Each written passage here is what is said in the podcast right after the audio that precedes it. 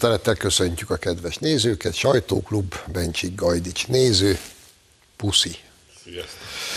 Gyerekek, az első két hír az kéz a kézben jár, úgyhogy rögtön egyszerre a kettőt felkonferálnám.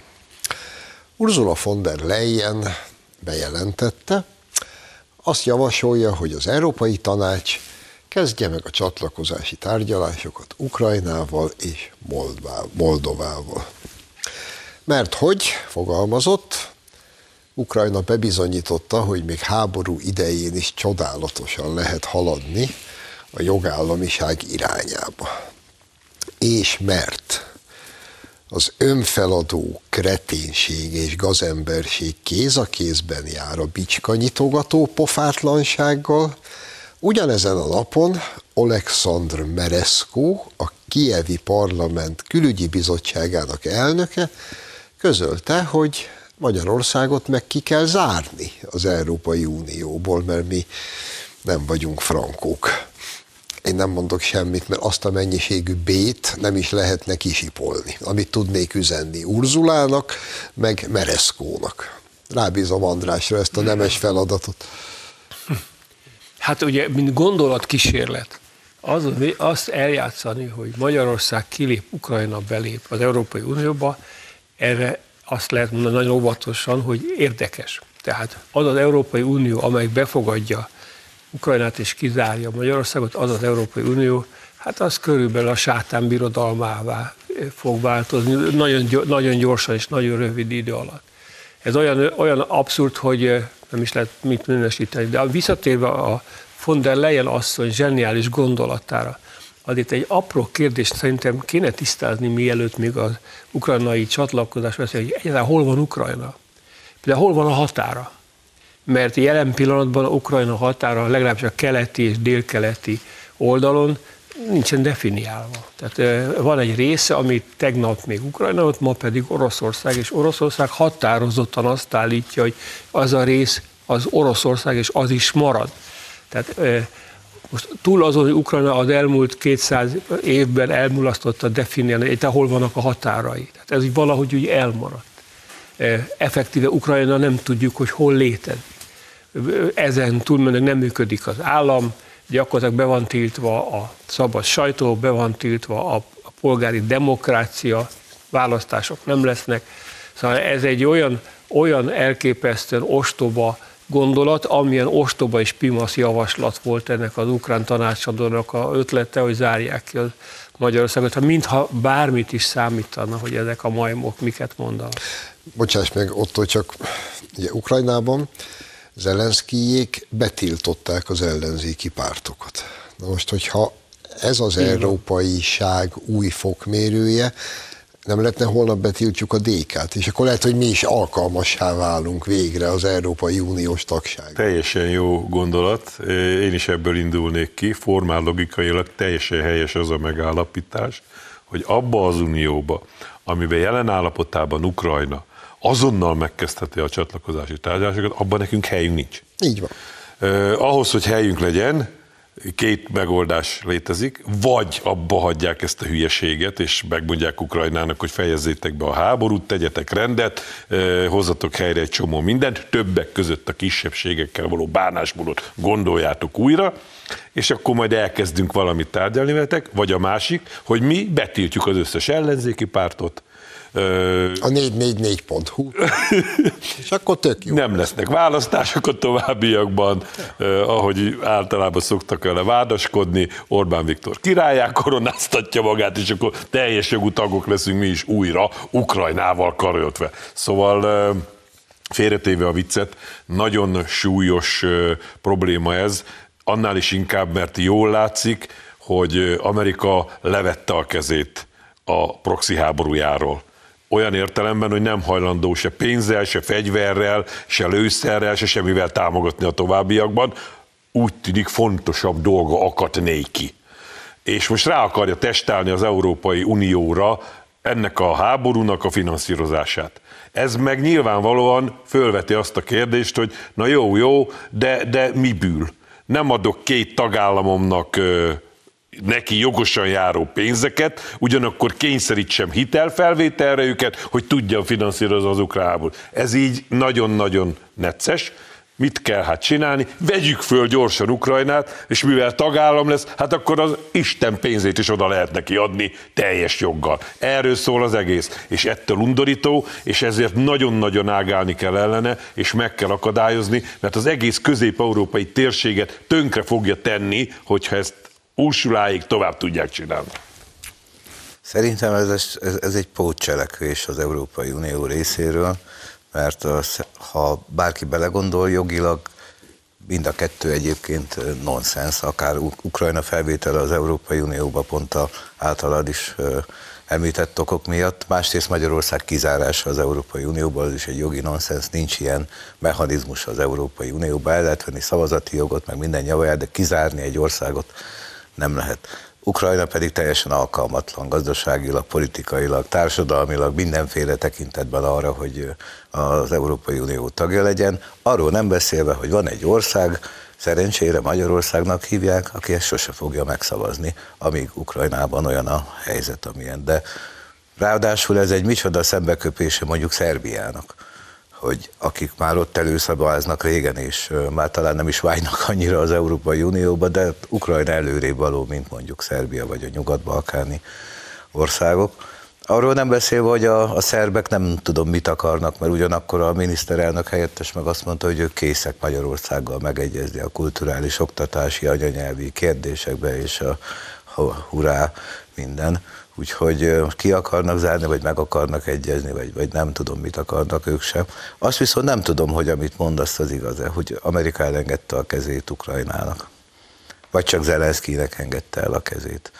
Mert ugye a bohócot azt lehet találni, de ukrán zsíros földeket, meg ipart, azt, azt, azt kevesebbet lehet találni és nem is tudom igazából, hogy miért folyik ez a tehát miért, miért vagyunk mi benne, nem mi, miért van a nyugat benne ebbe a háborúba. Valóban globális érdeke ez a háború, Ukrajna támogatása, vagy, vagy egyéni gazdasági érdekek mozgatják ott az Amerikai Egyesült Államokat a támogatás vikéntje uh, miatt. De ez, ez hamarosan kiderül. Az viszont nagyon érdekes, hogyha megnézitek a világlapok címlapját, gyakorlatilag Ukrajna már sehol nincs.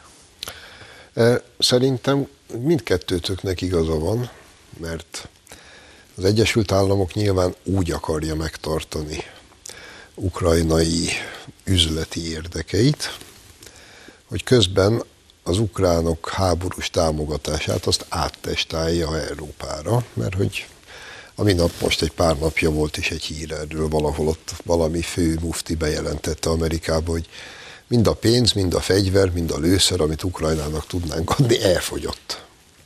Hát akkor nem semmi baj, majd a Urzula kifizetteti a tagállamokkal. Nyilván őt hívták főtelefonon, hogy akkor ez lenne a megoldás. Amúgy pedig, hogy lépjünk egyet tovább, hogy mennyire fontos az Egyesült Államoknak Ukrajna, hát kiártott a minap, hát a kicsi soros ami valószínűleg úgy hiányzott az ukránoknak most, mint egy falat kenyér, nem? Oda ment a kicsi Alexander. Megbeszélni, hogy majd utána ö, nekik mire van szükségük. Uh-huh. Tehát Meg az újjáépítésben hogyan ki fog részt újjá Ukrajnát, ami ugye pontosan értjük, hogy mit jelent. Tehát az amerikai arrogancia és pofátlanságban az a legszebb, hogy miközben még nem ért véget a háború, és ma, ma már gyakorlatilag az Európai Unió finanszírozza a háborút, mert az ukránok, ha nem kapnának pénzt, gyakorlatilag egy nap alatt megszűnne működni az állam. Ezen közben az amerikaiak, noha még egyáltalán nem biztos, hogy megnyerik ezt a háborút, és diktáló pozícióban vannak, úgy gondolják, hogy de ők megnyerik, hiszen végül is Afganisztánban is iszonyúan sikeresen zárták be a háborút. Nyilván legalább ilyen sikeresen fejezik be az ukrajnai háborút is, és akkor milyen marha jó lesz nekik, hogy az újjáépítés cím szó alatt vihetnek mindent, ami még ott mozdítható. Azért mondtam Afganisztán, mert attól tartok, hogy az amerikaiak halatlan magabiztossága, hogy már a háború utáni időszak bizniszéről tárgyalnak Ukrajnában, körülbelül annyira van megalapozva, mint a legendás afganisztáni amerikai befektetések. Nyilván megint mi gyártunk összeesküvés elméleteket, mi vagyunk azok, akik nyilvánvaló és súlyos antiszemitizmusunk által vezérelve kifogásoljuk azt, hogy egy ilyen nyikhaj senki mi a túrót keres ott ebben az övezetben, és mit kavar, és mit akar már megint tönkretenni a térségben, de azért... Az Zelenszkire, vagy a... Hát nem, most, most, most, most a, kicsi, a kis, kicsi sorosra gondolok. Aha. De Zelenszki ugyanolyan. A, hogy, hogy ugye amikor a, a papát kritizáltuk azért, hogy miért szól bele tagállamok sorsába, miért akarja őket tönkretenni, milyen alapon küldi be az a általa pénzelt hálózatot, hogy ott politikai tevékenységet folytasson, mikor a kutya meg nem választotta és föl nem hatalmazta őt erre, akkor is már megkaptuk a pofánkra, hogy ezt nyilvánvalóan azért csináljuk, mert, mert ö, ö, rettenetesen antiszemiták vagyunk. Egy Hamas terrorista az elbújhat mellettünk a, a bokorba. Na most ez hatványozottan az én kritikám, vagy a mi kritikánk hatványozottan érvényes a kicsi sorosra, mert őt, őt meg aztán végképp nem érte az ember, hogy mi a túrót képzel magáról, és hát nagyon rossz érzéseim vannak, mert hát láttuk, hogy hogyan megy ez a dolog, hogyan tudnak választásokat megfordítani, tömegeket befolyásolni szerte a világban. Nincs, nincs ezzel kapcsolatban jó érzésem hogy ő mit keresett ott. Nem is értem a kérdést, mi, mi az, hogy mit keresett ott? Hát előfordul, hogy a cég tulajdonos szétnéz a cégei közben, bemenéz az üzletbe, hogy Marika, minden rendben van-e, nem? Hát a kicsi soros, akit kicsi sorosnak hívunk, már nem a kicsi soros, ő a nagy soros. Hát átvette a birodalmat, a trónt, a jogart, a birodalmi almát vagy banánt, nem tudom éppen náluk mi van.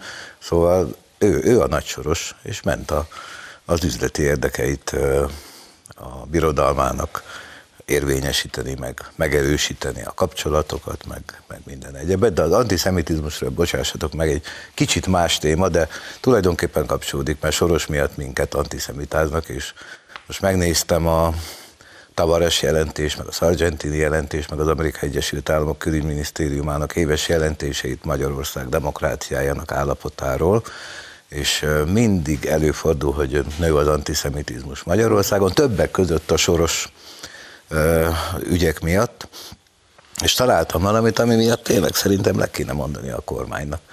Akkor az antiszemitizmus. Ahhoz képest, hogy zsidókat ölnek, meg miket csinálnak nyugaton, az, az krumpli leves. Képzeljétek el, nálunk egyszer egy MTK meccsen előfordult, hogy zsidó bűnözést mondtak. És ezt az Amerikai Egyesült Államok nagykövetsége ezt beleírta a éves jelentésbe, hogy akkor az antiszemitizmus, hogy egy MTK meccsen elhangzott ez a szó, hogy zsidó bűnözés. Hát gyerekek. És a Harvardon mi folyik? Hát az nem érdekes, ja. az, az meg, meg Lyonba leszúrnak egy zsidónőt, és horog meg Amerikában. Festenek, meg Amerikában, meg mindenhova mész, meg ez a rohadt csőcselék, rohadt zsidózik. De itt van antiszemitizmus. Az. Jó, ezt ebben ne is menjünk bele. Inkább még itt egy kört fussunk, még az első részhez kapcsolódóan, mi szerint a kicsi Alexandr szerint minket ki kéne zárni az Európai Unióból, és akkor itt valamelyikötök mondta, hogy azért az nem lesz olyan könnyű. E, mit szólunk ahhoz, teszem fel a költői kérdést, hogy miképpen Robert Fico megígérte, a pozsony, az új pozsonyi parlament mindjárt le is szavazta. Az ukra, a, a korábbi parlament és kormány által elfogadott előterjesztést, miszerint további úgynevezett hadisegét, magyarul fegyvereket szállítanak Ukrajnába.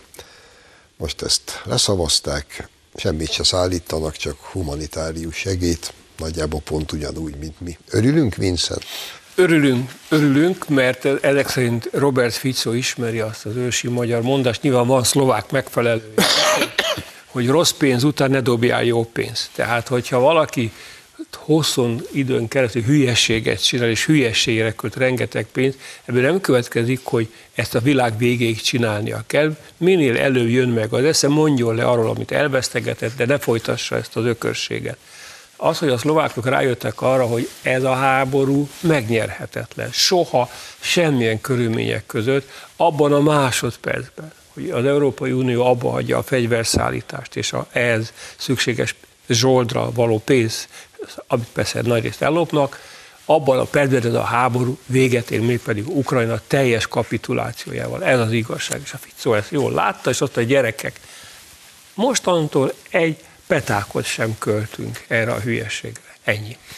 A Dicső Klub, amiben közösen tartozunk a szlovákokkal, mm, ennek a vezetése már meg is fenyegette a Ficót, hogy jól vigyázzál, mert Orbánnal még toleránsak voltunk, de te veled már nem leszünk. Szóval... És ez vajon praktikusan mit jelent? Na ezt, ezt, ezt akartam. Hogy a, Fico, a Fico úgy jár majd, mint Pinochet, vagy megoldják ennél kicsit egyszerűbb? Ez, ez, ez a nagyon nagy kérdés, és dermesztő a dolog. Illetve mint de bocsánat, ezt akar. Dermesztő a dolog, mert hogy ott is élnek magyar testvéreink, és egyáltalán nem tölt el túl nagy nyugalommal, hogy az az Európai Unió, amely állítólag tele van a szövetségesünkkel, az ilyen idiótákat tud az élére, saját élére állítani, akinek ennyi esze nincsen, hogy fölfogja, hogy abból a lőszerből, amit nem visznek oda Ukrajnának, ha csak 10%-a talál, az is több ezer ember halálát jelenteni. Tehát Ficónak a tevékenysége nem, hogy szidalmat és fenyegetést érdemel, hanem a leghumánusabb és a legemberségesebb. És nem azt mondta, hogy nem támogatjuk tovább Ukrajnát, mert elmondta ő is, hogy humanitárius segélyt, meg bármit, amire szükségük van, de fegyvert, lőszert nem hagyják abba az öldöklést. Hát, ezek szerint ez sem európai érték ugyan elismerésem Ficónak, hogy betartotta ezt a választási ígéretét, de a dologhoz hozzátartozik, hogy könnyű volt betartani, a Szlovákiának gyakorlatilag semmilyen nincs már, amit oda tudna adni Ukrajnának, odatták a légvédelmet, a repülőgép, mind, mindent odattak a lőszereket. Most, ha megtámadná valaki Szlovákiát, azért bajba lennének. Lehet, hogy a maffiát kéne segítségül hívni, hogy pár lőszert adjanak a, a, a, a katonaságnak. Ö, ö, Ráadásul én nem tudom, mit akar az Európai Unió, mert visszatérve, szerintem már csak valaki mondta, hogy ez a háború már befejeződött, csak még nem, véget ér, csak még nem tudják, hogy fejezzék be. Tehát itt szerintem senki nem akarja már ezt a háborút. Az ukránok egy részese, ugye ott is balhé van, Zelenszky meg a hadsereg közt. Igazából az oroszoknak több mindegy háborúban vagy nincs, de ők is szívesen, Amerika már menekül belőle. Itt mi meg az Európai Unió itt állunk, és próbálunk valamit erőltetni, amit már senki nem akar, és nekünk a legrosszabb. Úgyhogy ideje lenne jövő nyáron ezeket elzavarni a, oda. Hát igen, ugye a héten ilyen hosszú összefoglalókat lehetett is olvasni arról, hogy összeomlóban van az ukrán kommunikáció, mert azért az csak jelez már valamit, hogyha az ukrán hadsereg főparancsnoka hosszú interjúban fejti ki, hogy az ellentámadás az kész, teljes csőd, ebből semmi nem lesz. Hogyha már a Newsweek és egyéb amerikai lapok arról cikkeznek, hogy csak béke tárgyalásokat kéne kezdeményezni, azért ezek szerintem elég intőjelek lehetnének Zelenszky számára.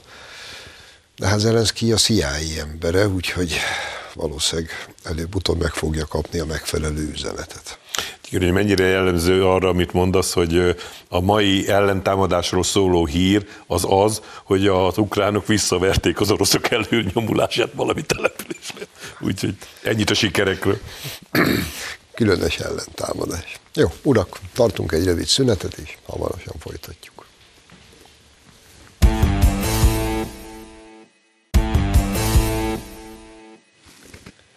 Folytatódik a sajtóklub, Bencsikkel, Gajdicsal és nézővel, meg velem, és egy pillanatra ugorjunk haza. Én e- ezt felolvasom jó szó szerint, mert nincs kedvem egyedül fejből elmondani, de van jó. Tovább terjeszkedik Floridában Karácsony Gergely kedvenc cégvezetője. Márta Imre és családja néhány hónapja egy újabb luxus ingatlant vásárolt a dúsgazdag amerikaiak kedvenc rezervátumában, Neplesben. A dokumentumok és fotók szerint a fővárosi közművezér ezúttal egy kétemeletes, kétfürdőszobás, magánparkolós luxuslakást vásárolt.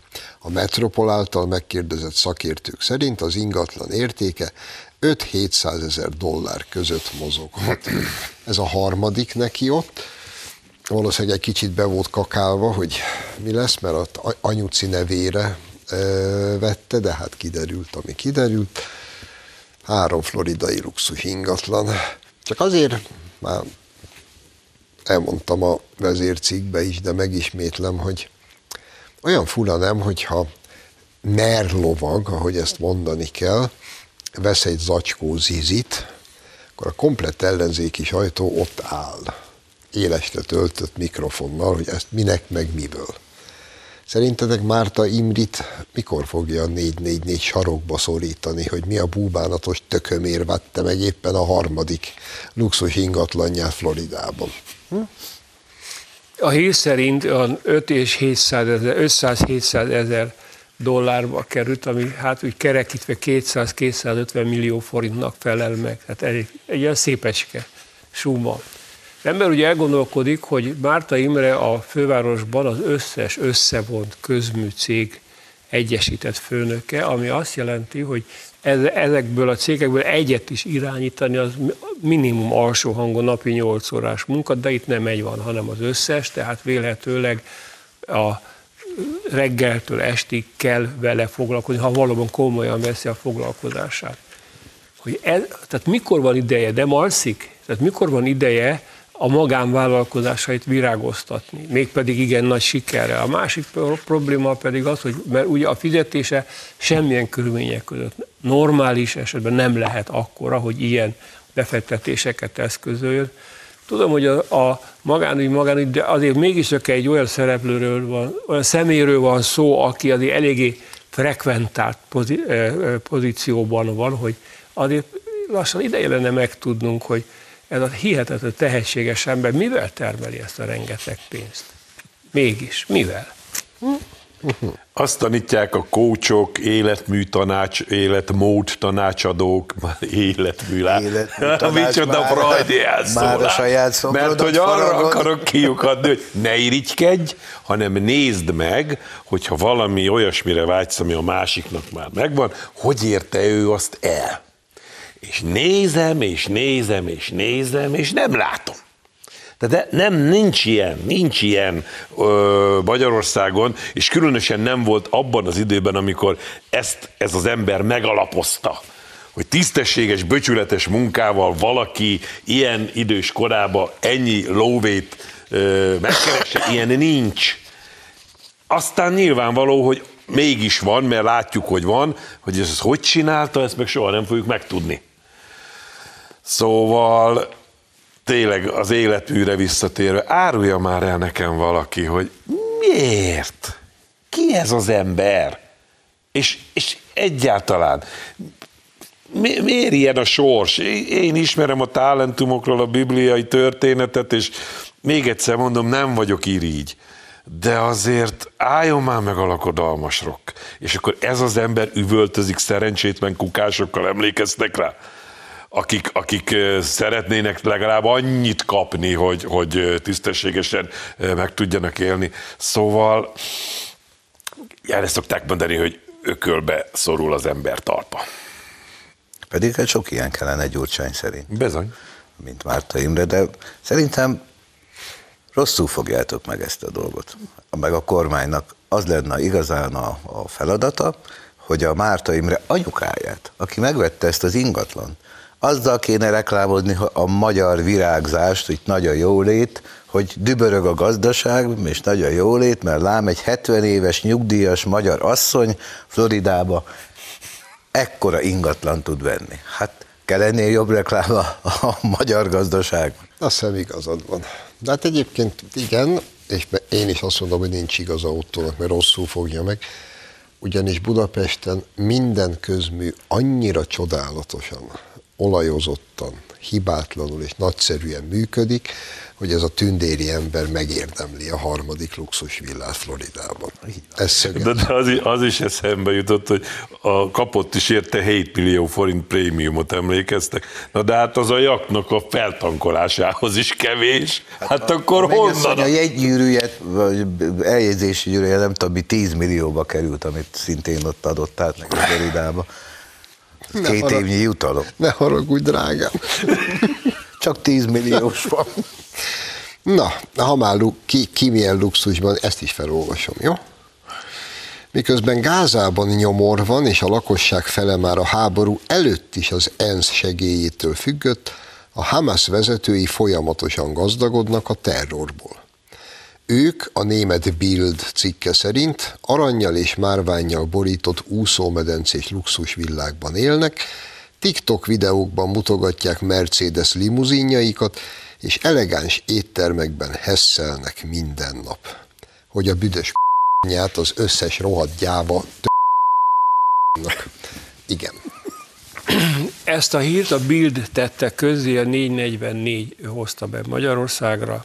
Megmondom nektek, gyerekek, én ezzel nem foglalkozom. Egy szavukat nem hiszem el. De ez biztos, hogy marha jó húzás volt, mert eh, miközben egy pokoli háború dúl éppen eh, a, ott ebben a gázai övezetben, ez marha jó, mert eltereli a figyelmet arról, hogy ott eh, gyerekek és civilek is halnak meg sajnálatos módon, és lehet jót háborogni azon, hogy ezek a dúsgazdag azonok, lehet, hogy igaz, engem nem érdekel, passz.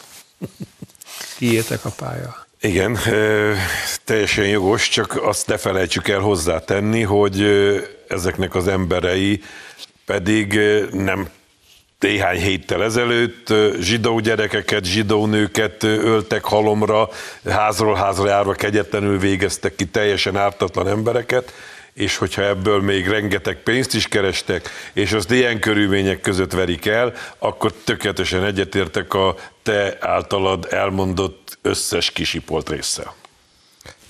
Ez, ez nem, nem új, erről már régebben is cikkeztek a nyugati sajtóban, most csak felmelegítették ezeket a történeteket. Annyi új, hogy most a TikTok őrület lett úr rá, úgy látom, a Hamas vezetőkön is, meg egyébként a, a tálibokon is, és TikTokon is mutogatják a gazdagságukat, tehát nincs ebben semmi ö, újdonság. A 444 re érdemes még egy szót vesztegetni, hogy vajon nincs-e ott most bennük valami kognitív diszonancia, hogy most akkor a Hamaszt tatják, már mindegy a siparás, miközben a soros fia, meg a soros apuka, az meg a Hamas párti tüntetőket pénzeli, meg a, a, olyan civil szervezeteket, akik a Hamashoz kötődnek, hogy akkor most nem, tudják ott a 444-ben, hogy egyáltalán merre van előre, vagy hát, mit kell most gondolniuk? Nehéz az amerikai deep state zsoldjába állni időnként. Van véleményük, de nem értenek egyet vele, vagy mi? De gyerekek, nincs benne az itinerbe, de fussunk már egy kört, mert van itt valami, amin hát ma reggel óta erőteljesen töprengek.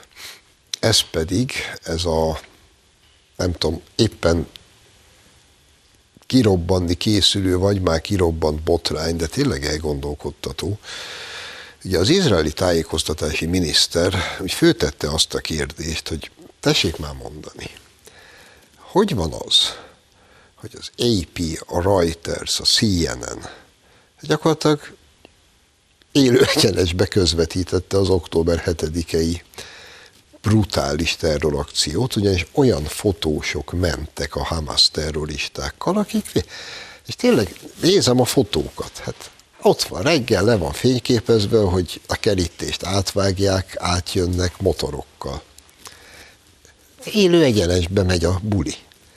Ezek ottani arab, palesztin fotóriporterek, akik aztán eladták a képeiket nevezett médiumoknak. De ebből tényleg csak egy dolog következhet, hogy ezek tudták. Tudták. Hát egyébként én Gázában vagyok fotóriporter. Szerinted mennyi a valószínűsége annak, hogy magamtól kibóklászok a izraeli határkerítéshez reggel hétre? Nem tudok semmit, hogy mi, mi, mi, mi készül, csak épp arra jártam. Mi? De ez csak fura. Hát igen. valószínű, hát mondjuk elég egyszerű elképzelni, hogy azon a reggelen kaptak egy értesítést a fotósok, hogy lesz itt valami esemény, gyertek ide és ide, és oda mentek, és látták az eseményt. Tehát azért ez nem egy, való, ott működ, eddig is működtek fotoriporterek.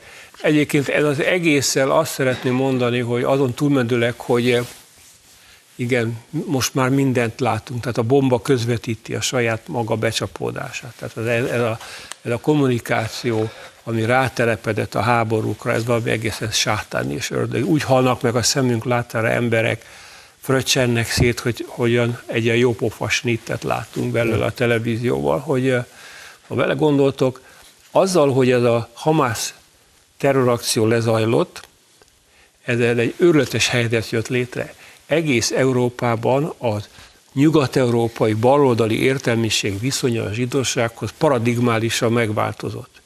A zsidókból bűnös nemzet lett. Eddig egy mártír nemzetből bűnös, roppant veszélyes játék kezdődött el, és én ezt sokkal veszélyesebbnek tartom. Tehát a visszhangját, mint az, hogy ott, egy, ott, ott most egy tényleg egy pokoli dolog zajlik le, és nagyon nehéz, nem is mernék okoskodni, hogy én hogy látom, vagy hogyan nem látom, ha ott élnék, valószínűleg se tudnék más tenni, mint amit most az izraeli hadsereg tesz.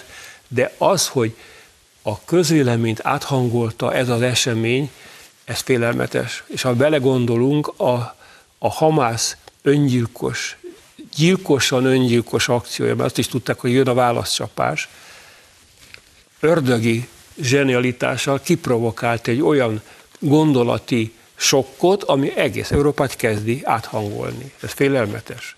És épp, éppen ezért mondható az, hogy teljesen tudatos volt ennek az egésznek az élő egyenesben való közvetítése. És így van. Igen. Mert hogy ez hozzá tartozott ahhoz, hogy ez a hangulatváltozás vagy véleményváltozás be tudjon következni. Nagyon izgalmas, ha összehasonlítjuk a ukrán-orosz háborúnak a kitörésével. Akkoriban itt a hírtelevízióban rengeteget kínlódtunk azzal, hogy az embereket nagyon érdekelte a téma, nagyon sokat kellett róla beszélni, de nem voltak képeink. Mert érdekes módon azt sokkal szegényesebben kezelte a média. Ott nagyon sokáig csináltunk egy kis ablakot a képernyőn, ott folyamatosan mutattuk élő egyenesben, hogy milyen képeket kapunk onnan, és alig volt rajta változás. Na, nagyon hosszú ideig kellett nézni ugyanazokat a, a felvételeket, meg ugyanazokat a képkockákat, mert egész egyszerűen nem jöttek képek. Tehát ott sokkal, hogy is mondjam, csak hagyományosabban kezelték ezt az egészet. Ugye ne felejtsük el, hogy az egész rádiózás, meg televíziózás szintén háborúk során nőtte olyan nagyjá magát, mint amilyen lett, de, de volt egy, egy ökölszabály, hogy, hogy mindig tudja az ember, hogy a haditudósító az egyik oldalon áll, nem tud általános és átfogó képet adni, csak azt tudja mondani és mutatni, amit ő lát, és ezért kellett szerkeszteni, és úgy a közönség elé tárni, hogy ne legyen manipulatív az, amit csinál a média. Na most élő egyenesbe az egyik fél által fölkért vagy értesített képkockákat beletolni a világnak az arcába, hát ez elég durva volt. Sokan azóta se kapnak levegőt. Hát ezek egyértelműen ö, elsősorban szerintem nem fotósok meg videósok, hanem palesztin harcosok. Ugyanolyan harcosok, csak nem Kalasnyikovval harcolnak, hanem a fényképezőgépükkel vagy a videójukkal. A, az a médiumok felelősség, hogy ebből mennyit vesznek meg, mert ezért fizetnek, mennyit vesznek át, mennyit közvetítenek. Persze most mindegyik a CNN-től az ép mindenki tagadja, hogy ők azt nem tudták meg semmi, de, de hogy nem. Nyilván a CNN-nek jó, ha élőbe közvetíti, mert nagy a nézettség, hogy aztán az a világnak jó-e, azt én nem tudom. Ma ugye a nézők tudják, hogy pénteken vesszük fel ezt a műsort. Ma vetítenek egy olyan filmet a 40 akárhány percben, ahol olyan borzalmas képsorok vannak az izraeli Izraeli nagykövetség vetíti le ugyanazt, amit hogy sok újságíró a, a világban már, ugye Amerikában is, Izraelben is levetítették, rosszul lett egyszerűen, ki kellett jönniük. Testkamerás felvételek, a mobil felvételek, a Hamas terroristák felvételei, akik megöltek, elvették a mobiljukat. Szörnyű ez a háború, de amit, amiről beszéltetek, hogy mi, micsoda zsidó ellenesség kezd a nyugaton ki alakulni, ez nem, beszéltünk már erről, nem előzmény nélküli ez. Én úgy látom ezt a nyugati közvéleményt, legalábbis egy részét, meg az amerikai, hogy van egy, egy karmester, a médiumok, meg néhány politikus, és amit intenek, ők azt, azt ha, ha éppen a klíma szorongás kell, akkor klíma miatt szoronganak, ha éppen az oroszokat kell szidni, akkor az oroszokat szidják, ha ez, ha ez, most éppen a zsidókat, zsidók vannak a célkeresztben, de Megdöbbentő, hogy adásunkkal egy időben is több ezeren tüntetnek Madridban a palesztinok mellett, úgyhogy összecsapások vannak a rendőrséggel. Madridban, gyerekek, Madridban, és nem palesztinok, nem arabok, a spanyol fiatalok miért tüntetnek a palesztinok mellett a zsidók ellen? Mondja már meg nekem ezt valaki. És hát nem csak Berlinben, Nagy-Britániában, Franciaországban, Olaszországban, mindenhol. Egyébként, amikor keresik azt, hogy Magyarország miért állt ki Izrael mellett, elelkottyintják az ő igazi gondolkodásukról a megfelelő mondatokat. Én olvastam már ilyet, hogy hát mert a Netanyahu is illiberális nemzetállami uh-huh, politikát. Persze. De nem Netanyahu tölik, hanem a zsidó gyere. Hát én ezt értem, csak... no, amit András mondott, az elmúlt 30 évben minden bokorban ez a nyugat egy antiszemitát vélt felfedezni. Zsidó csak az, az MTK meccsen. Csak azzal voltak elfoglalva, hogy a antiszemitizmus ellen harcoljanak. Akkor is, ha nem volt antiszemitizmus, akkor is átkísérték a zsidó nénit az ebrán. Hétfőről kezdve lecserélték a zsidót arabra, meg palesztinra. Mert ott van néhány tízmillió, aki rájuk szavaz. Ilyen egyszerű. Ez a politikai része. Az egyetemi ifjúság meg olyan, amilyen volt mindig, valószínű. Mert hogy ha 68-at nézem, akkor semmi se változott. Ezek büdös komcsik, meg nácik voltak mindig. Attól függően, hogy éppen mi volt a kurzus. Hm. Ugorjunk haza az utolsó négy percbe. E, Ferenc testvér tiktokozik, és az olyan jó, hogy meg is nézzük.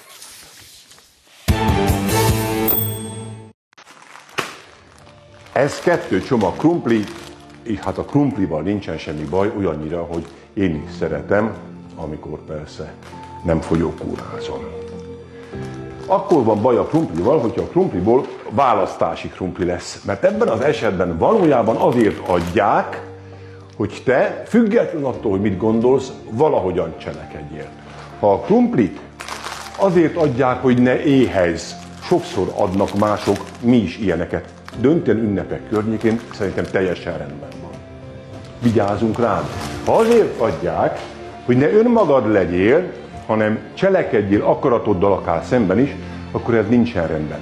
És amikor azért küzdünk, azt mondjuk, hogy legyen tisztességes fizetése mindenkinek, akkor valójában azt mondjuk, hogy ne legyél kiszolgáltatott. Nem csak arról beszélünk, hogy tudjál kaját venni, hogy tudjál számlát venni, tudjál két csomag krumplit venni, hanem arról, hogy maradhassa magad ura. Erről szól az a szövegünk, hogy legyen mindenkinek tisztességes fizetése és nyugdíja. Nem a krumpli a hibás. Jézus Jó. Nyilván, hogy egy egész műsort el tudnánk tölteni azzal, hogy Ferenc testvért elemezzük, a kis piros cipőjébe a konyhába, két zacskó krumplival. Én egy dolgot ragadnék itt meg az üstökénél, mert Freud mester ott abba a konyhába erősen dolgozott. Mit is mond az Isten barma? Hát az, mi azért vagyunk, hogy tudjál számlát venni. Te figyelj, szá- számlát venni az nem bűncselekmény, csak én. Én eddig úgy tudtam. Egyébként nem tudom, hogy földnütelektek, az operatőr valószínűleg végig röhögött, mert így, Nem, ez a TikTok idei, hogy mozgasd a kamerát. Szerintem röhögött ezen a hülyén, a piros cipelőjébe tényleg. Így van. Tehát ez a, ez a szerencsétlen nem kéne neki beszélni. Tehát ez úgy kellett volna, némába kellett volna csinálni, csak felirattal, mint Stan és Pan. Tehát csak mutogatja a krumplit, és arról kiírják, hogy mert ez a, tudja számlát venni, az, ez, ez ütős. Tehát felszólította Feri az országot, hogy ők azért fognak dolgozni, mindenki vehessen számlát. Úgy egyébként pedig én nagyon bízom abban, hogy az összes TikTok látogató, meg aki minket is néz, az mélységesen megsértődik. Hogy Ferenc testvér annyira hülyének nézi a magyar társadalmat, hogy el tudja azt képzelni, hogy valaki kap két zacskó krumplit valakitől, akár ünnepen ö, szegénység kezelés céljából, akár választáskor politikai befolyásolás céljából, azt akkor ő már nem a maga ura ő már nem tudja, hogy mit csinál. Ő már megy, mint a birka arra szavazni, akitől a krumplit kapta. Ez komolyan elhiszi ez a hülye, hogy ilyen van? Nem hisz az el semmit. Nem mellestek be hogy ők is osztottak krumplit. Hát persze, mindegy. Hát persze. De az jó egy, krumpli. Az jó egy krumpli dolgot volt. mondanék, hogy azt mondta a vége, hogy mindenkinek legyen tisztességes fizetése, meg nyugdíja. Én meg azt gondolom, hogy minden politikusnak legyen tisztessége. El is mondtad a végszót. Jó Isten megáldjon. Én. Köszönöm szépen. Megporoltad a meló. Drágáim, köszönöm szépen. Részvételt önöknek köszönjük a megtisztelő figyelmet. Jövő héten a szokott időben várjuk önöket. Minden jót, viszontlátásra.